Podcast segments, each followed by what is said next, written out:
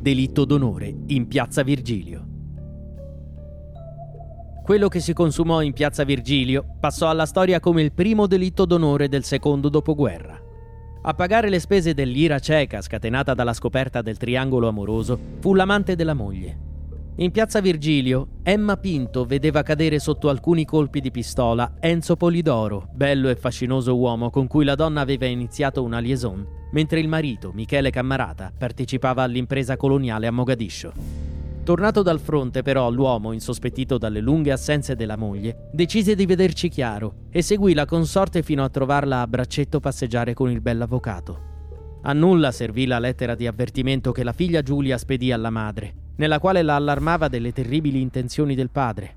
Così, nella notte del 9 agosto, Cammarata riuscì a cogliere in flagrante i due amanti e fece fuoco sull'uomo, uccidendolo, mentre Emma si salvò solo grazie a un inceppo della pistola. Un fatto che passò alla cronaca anche per la sua triste conclusione, che vide l'imputato avere una condanna di un solo anno e mezzo di carcere. Si concludeva così un caso di cronaca nel quale il tradimento coniugale faceva apparire l'imputato non come l'assassino, ma come vittima di colpe altrui.